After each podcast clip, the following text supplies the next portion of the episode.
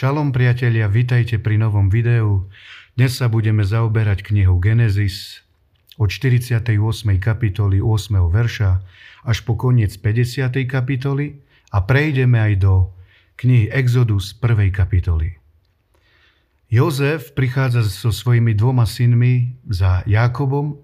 Jakob je celý rozradostený z toho, že vlastne vidí Jozefa, pretože si nemyslel, že už niekedy uvidí. A Jozef bere svojich dvoch synov, teda prvorodeného Menašeho, mladší bol Efraim a prichádza za Jakobom. Jakob sa pýta Jozefa, kto sú títo? A Jozef odpovedá, to sú moji synovia. Prvorodený je Menaše a mladší je Efraim. Jakob chce požehnať jeho synov, tak Jozef dá z pravej strany Menášeho, pretože bol prvorodený, a z ľavej strany Efraíma. Ale Jákob prekrížil svoje ruky a prvého ide žehnať Efraíma. Jozef si myslel, že sa pomýlil, pretože Jakob mal oslabený zrak. Ale Jákob hovorí, viem, viem, synu môj. To znamená, aj keď Jákob mal oslabené os, oči fyzicky, ale jeho vnútorný zrak videl jasne.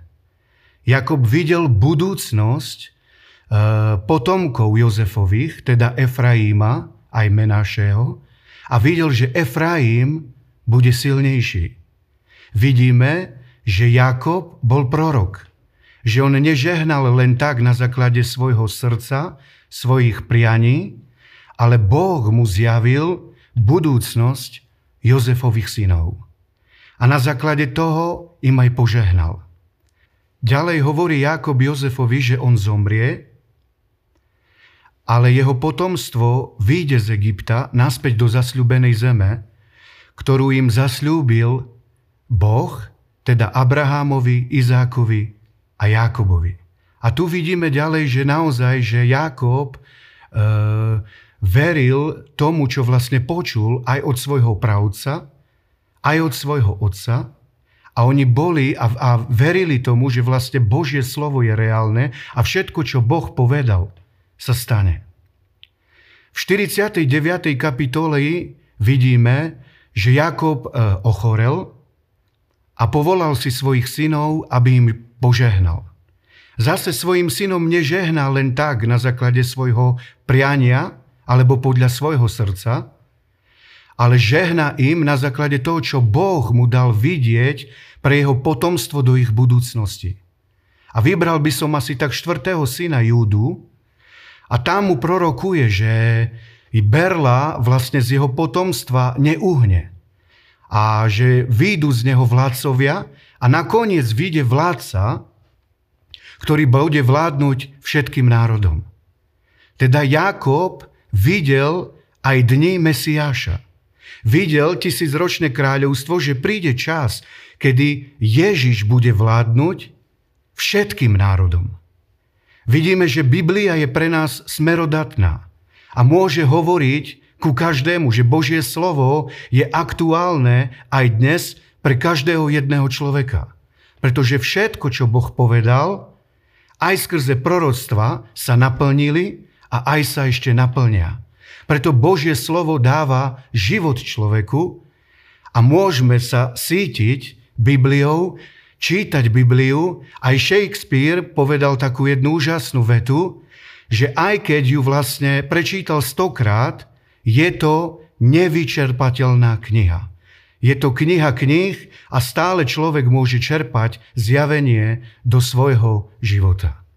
Potom vidíme, že dáva dôraz na to, aby ho nepochovali, aby ho nepochovali v egyptskej zeme, zemi, ale že on zomrie. Ale aby ho pochovali v jaskyni v Machpele, ktorú kúpil Abraham od Efrona Cocharovho syna. Potom vidíme ďalej, že Jozef e, zomrel ako 110 ročný. Ale tiež dáva dôraz, aby ho nenechali, aby ho nepochovali v egyptskej, aby ho pochovali v egyptskej zemi, ale keď výjdu, keď príde Boh po svoje potomstvo, po Izrael a vy, vy, vyvedie ich, tak aby zobrali aj jeho kosti. To znamená, že aj Jozef úplne veril tomu, čo povedal jeho otec Jakob a oni verili Božiemu slovu, že o, tie proroctva, ktoré povedal Boh, sa naplnia. V knihe Exodus vidíme, že prichádza nový kráľ. A tam je napísané, že vlastne ne, ktorý nepoznal Jozefa. A, jo, a Izraelci sa veľmi rozmnožovali a Egypt, egyptiania dostali strach z Izraelcov, preto ich zotročili, dalo im ťažkú prácu a nakoniec vydal taký rozkaz, vlastne faraón, že každé novonarodené dieťa izraelskej žene, ktorej sa narodí, aby zahubili a hodili do Nílu. Ale aj tieto dni Boh predpovedal, aj toto zotročenie, pretože už Abrahamovi v knihe Genesis 15. kapitole kapitoli vidíme, že povedal, že tvoje potomstvo pôjde do cudzej krajiny ale tam ho zotročia, ale ja budem súdiť tomu národu. Boh nechcel Izrael zanechať ich ako otrokov v izraelskej, v, v, v egyptskej zemi, ale posiela im vysloboditeľa. A tak poslal Boh aj vysloboditeľa aj pre nás, teda Ježiša Krista. Že nikto nemusí ostať v otroctve, hriechu, ale Boh poslal Ježiša, aby zaplatil za nás a teraz stačí, keď v Neho uveríme, odovzdáme Mu svoj život, srdcom uveríme, ústami vyznáme a môžeme taktiež byť vyslobodení tak, ako Izraelci z egyptskej zeme. Pán vám žehnaj. Ceníme si vašu podporu a vaše finančné dary, vďaka ktorým sa Božie slovo dostáva až k vám. Buďte požehnaní.